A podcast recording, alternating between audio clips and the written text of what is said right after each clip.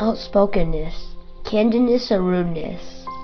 Whether outspokenness is candidness or rudeness, the difference lies in the depth and wisdom of mind. So we need to see one's mind very clearly. A straight mind is the essence of cultivation, which means that one faces the inner afflictions without any disguise, avoidance, and fear. To cultivate one's mind is to practice Buddhism. To be outspoken, one should first look into and clean up their mind to become respected and amiable. If one is not aware of their afflictions and do not control them, simply criticizing others is rude and annoying.